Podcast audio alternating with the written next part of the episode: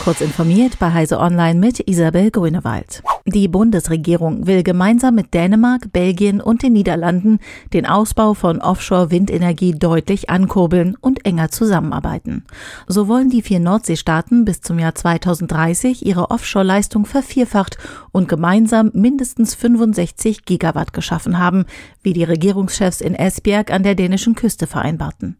EU-Kommissionspräsidentin Ursula von der Leyen, die ebenfalls nach Dänemark gereist war, begrüßte die Zusammenarbeit der EU-Staaten und stellte der Windindustrie deutlich schnellere Genehmigungsverfahren in Aussicht. Toyota will dafür sorgen, dass Brennstoffzellen zunächst in immer mehr leichten und schweren Nutzfahrzeugen als Antrieb eingesetzt werden. Der japanische Autohersteller will dazu mit dem Gashersteller Air Liquide und dem Bushersteller Ketano ein Wasserstoffökosystem aufbauen.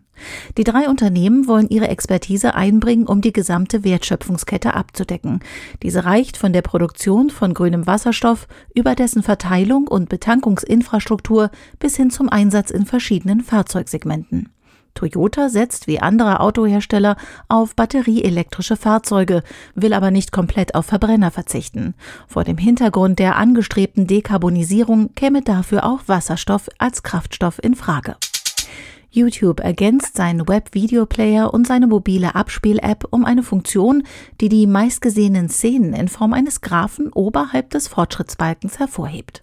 So lassen sich Szenen, die öfter als der Rest des Videos angeschaut wurden, einfacher identifizieren und ansteuern.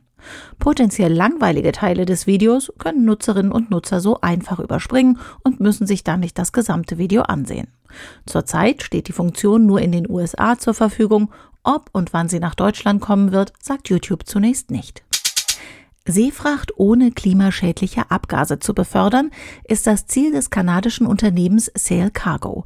Dazu baut die Firma in Costa Rica seit 2019 einen hölzernen Dreimaster namens Saber mit mehr als zwei Dutzend Segeln.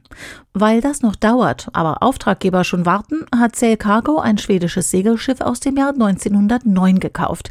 Die SV Vega Gamleby soll noch dieses Jahr Lieferfahrten von Kolumbien nach New Jersey aufnehmen. Diese und weitere aktuelle Nachrichten finden Sie ausführlich auf heise.de.